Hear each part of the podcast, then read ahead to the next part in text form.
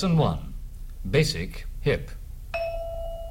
Welcome to the Jazz Session. I'm Jason Crane. The Jazz Session is a partnership with AllAboutJazz.com, the world's most visited jazz website. This is uh, a special edition of the Jazz Session, and it is not the typical kind of biographical conversation with a musician, but it is instead a conversation about a topic that is extremely important, I think, to uh, all of the musicians who've been on this show in the past and those who will be in the future. And I'm talking about a campaign called Justice for Jazz Artists.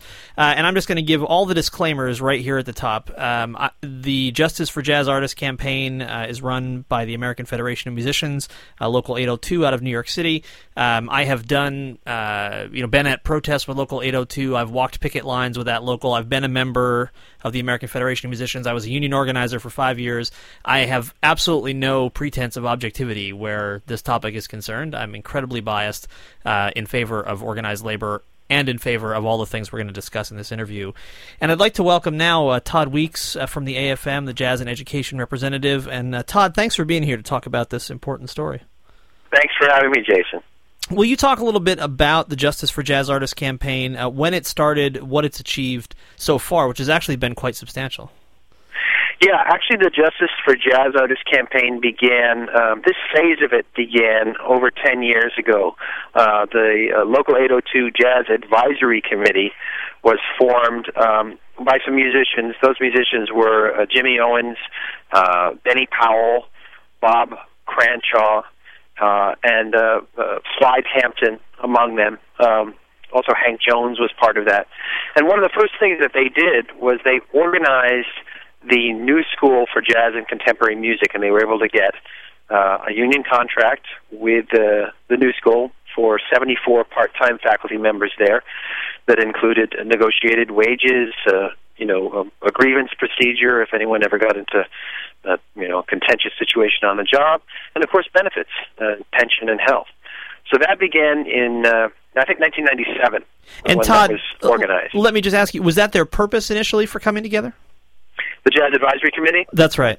Yeah, I think they were just trying to advocate uh, for a group that had not had a voice uh, within the union.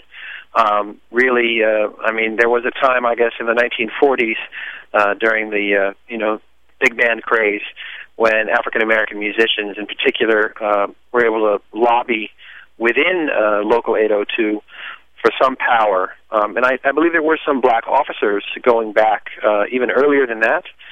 But there's been a distinct lack of advocacy for jazz and for vernacular music in particular. So this was in response to a long, long time negligence on the part of uh, the American Federation of Musicians. Uh, so, following uh, the victory at the new school and the negotiation uh, and ratification of that contract, what what came next? Well, over the years since then, they've been uh, advocating. They've tried to uh, establish union agreements with clubs, you know, and uh, for live live engagements here in New York City, and that has proved exceedingly difficult. Uh, in the words of one musician, a club owner told him, uh, despite the fact that the band voted on uh, a contract, they wanted they had 51% of the band agreed that they wanted to be union, make the gig a union job. the uh, club owner said, "Well, uh, you know, I'd love to negotiate with the union, but I can't negotiate because I'm in Chapter 11." and uh, the musician said, I, I didn't know you were in Chapter 11. How long have you, you know, how long have you been in bankruptcy? He said, since I opened. So it's that kind of attitude uh, and that type of savvy uh, on the part of club owners that has made it very difficult to organize. Now, um, Todd, um, I'm sorry if, yeah. if, you don't mind me just asking another question. Um, the, my understanding, uh, back when I was a club musician, um, and I, this was primarily when I was a club musician down south, um, yeah. and was having a, an issue with the club that I played in, and contacted a, the local AFM office.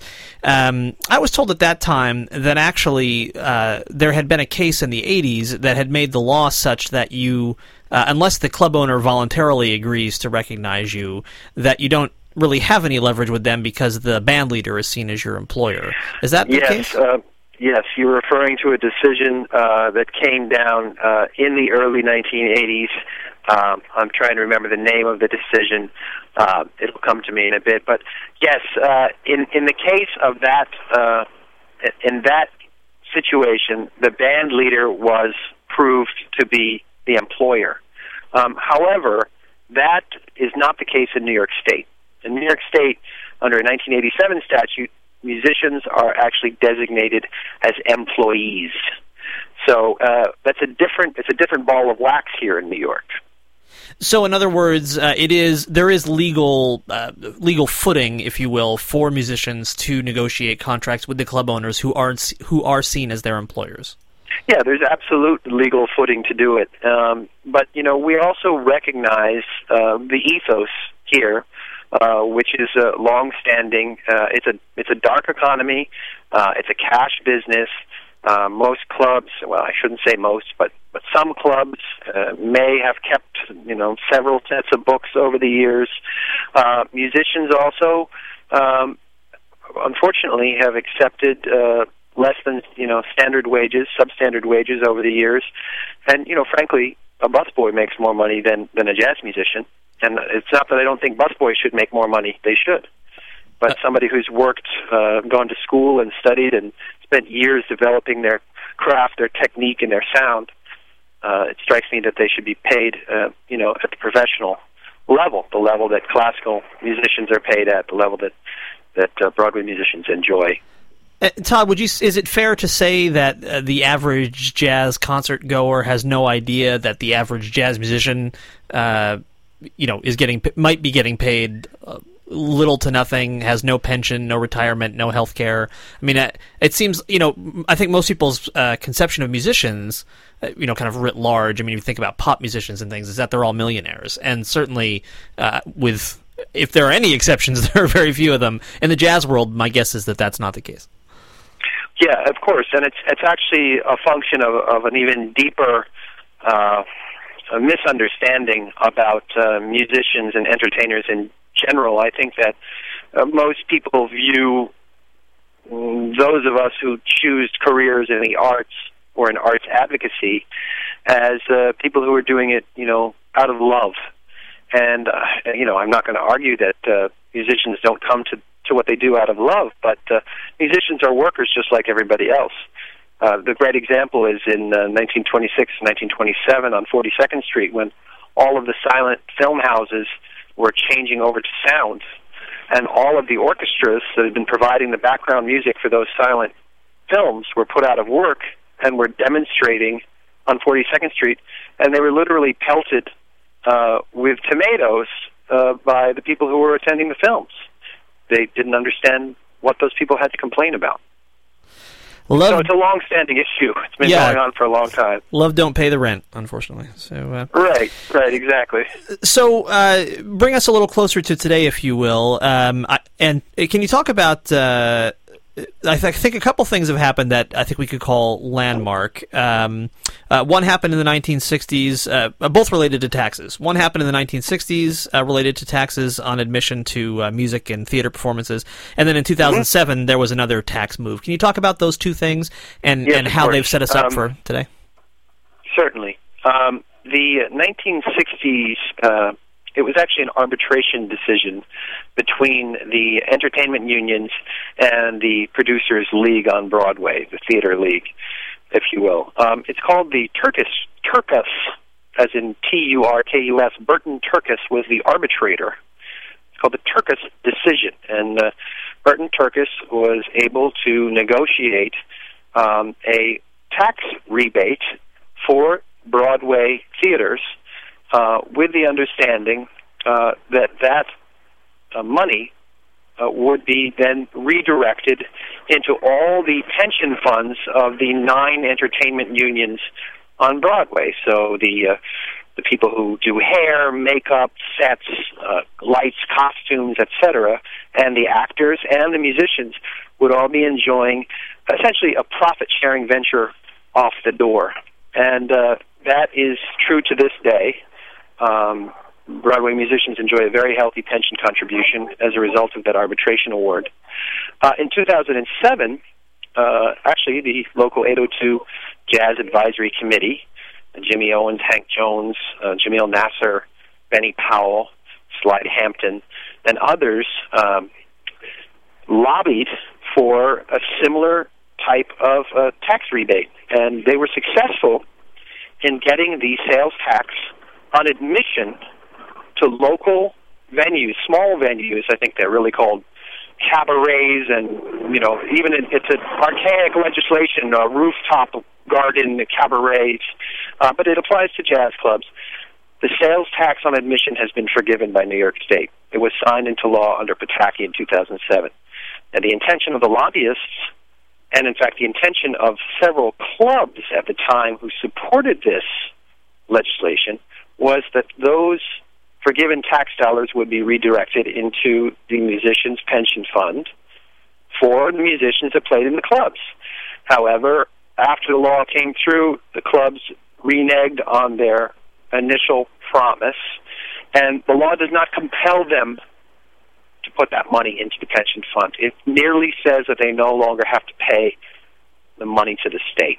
It's fairly complex, but in the end, really, it's a tax rebate the money is set aside for musicians' pensions, and it hasn't made its way there.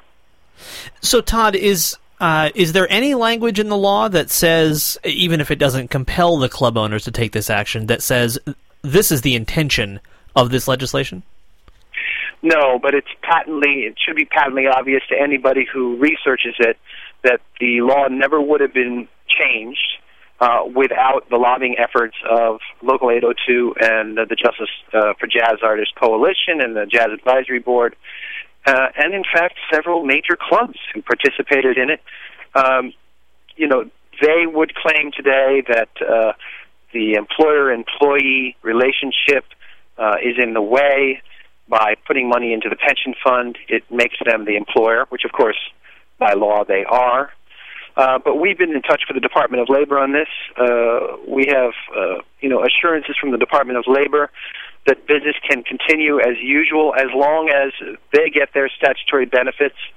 And uh, we're working it out now. There is a way for statutory benefits like uh, unemployment insurance, uh, workers' comp, disability to come out of this very healthy now, 8.8%. It's gone up from 8.375%, and a pension contribution, an 11% pension contribution on average for a musician that uh, that appears in a club, and that's irrespective of union affiliation. In other words, the union musician doesn't have to be in the union to get the pension contribution. They just have to have a social security number. I mean, it all it all sounds pretty incredible, especially when it's contrasted against what people have now, which, correct me if I'm wrong, is nothing. yeah, well, some musicians are fortunate enough to have uh, diversified. Uh, maybe they got some pension contributions, uh, you know, in, in the now bygone era when there were many large corporate record labels who had signatory agreements with the union. Oh, sure. Yeah, and, I don't mean they have nothing. I mean, they could teach at universities and they have benefits there too. I mean, sure, there's, there's sure. a million ways that they could have something from some other means. But no, they're getting nothing for their work in the club. From playing in a club, the the uh, and I, what's important for people to understand here, and this is what uh, I mean. I've negotiated many contracts, and, and as I mentioned, been a, a union organizer f- um, for several years, and um, mm-hmm. it, it's I think it's often difficult for people to to grasp the fact that it's not just uh, what you're going to put in your pocket tonight; it's what you're going to have after you, for example, can no longer play in the clubs. Uh, I mean, you yeah, know, Hank Jones is an exception. I mean, not not every jazz musician keeps playing till he's ninety. Um, no. And, you know th- those people need to be protected and they need to get something back for everything they've given us. And it's not just because it's out of the goodness of our hearts but because it is in fact i mean the right thing to do.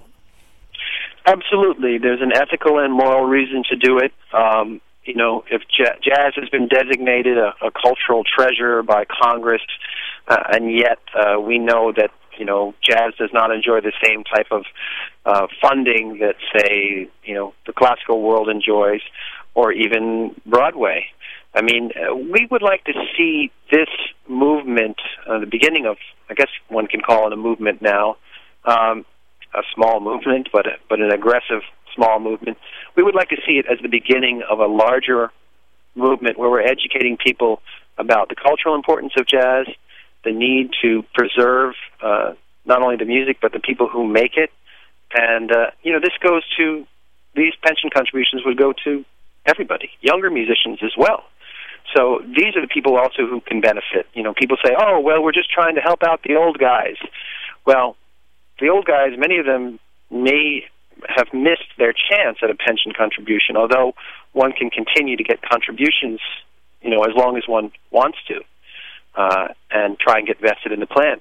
But what about the people who are in their 30s and 40s now, or they're, you know, they can actually build a very significant pension, and the pension is very healthy.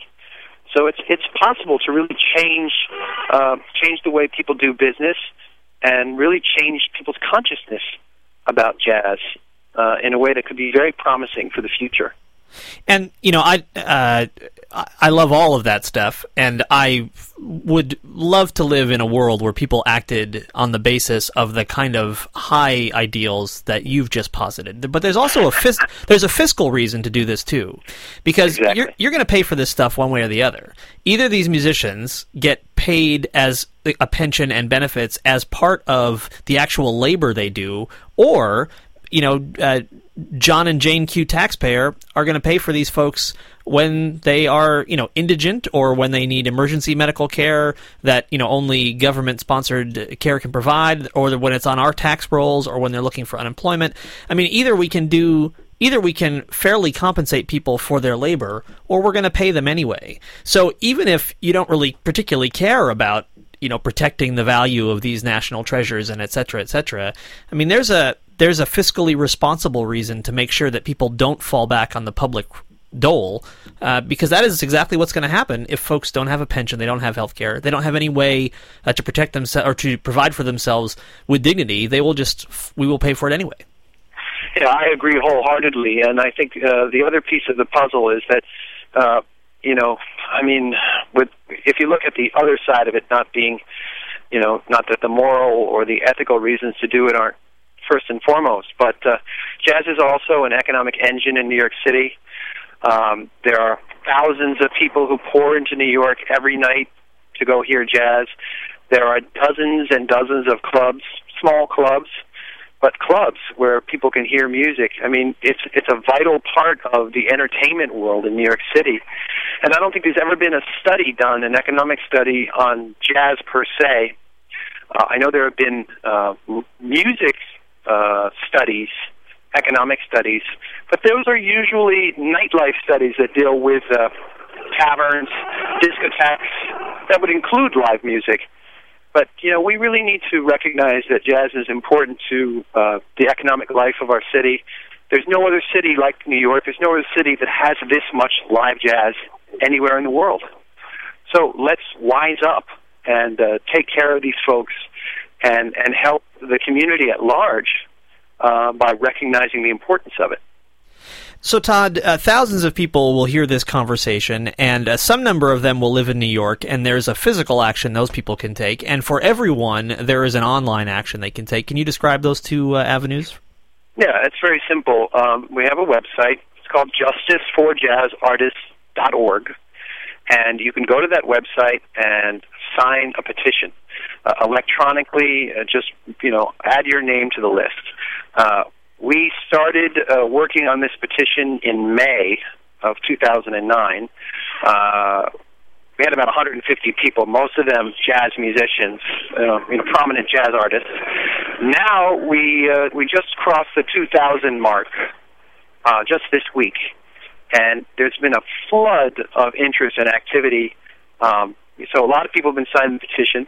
There's also a YouTube video that you can go and view if you go to YouTube and just uh, type in in the search bar "Justice for Jazz Artists" or um, the acronym J four JA. That would be J, the numeral four JA.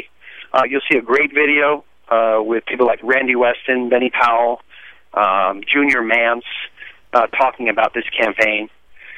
And finally, uh, people really need to come to a rally that we're having on the 29th of September at 2 p.m. in Greenwich Village uh, at Judson Memorial Church, uh, which is on West 4th Street between Thompson and Sullivan Streets. West 4th is known as Washington Square South there. And that's a great labor church. It's a long history with the labor movement. And we're having a jazz parade after our rally where we're going to go to uh, the clubs, uh, a couple of clubs in the village, and peacefully present our petition to get their attention and hopefully get the attention of the media. And uh, you know, this is uh, the beginning of something really, really great. And people need to be brave because it takes a lot of bravery on the part of the musicians to come out and support this. A lot of them are afraid that, uh, you know, they're going to lose their gigs. And this is why we need to come and show solidarity for these folks and let them know that we care about them and, and we can be there shoulder to shoulder with them to make sure that this goes through. Well, if you're listening to this right now, you're almost certainly online, and uh, you can go to justiceforjazzartists.org, and uh, you'll find a link uh, in the show notes at thejazzsession.com to that site, justiceforjazzartists.org, and sign the petition. It takes just a couple of seconds. Uh, you can put a comment if you want, uh, but you don't have to. You could just add your add your name. Uh, re- literally, just takes a few seconds. and then again on the 29th, which is next Tuesday at 2 p.m., Judson Memorial Church, 55 Washington Square South. there'll be a a rally and uh, a jazz parade uh, for the delivery of the petitions to the clubs, and all of that information again is on justiceforjazzartists.org. My yeah, guess, and we're oh, encouraging people to bring their their instruments as well. I would hope so. Parade.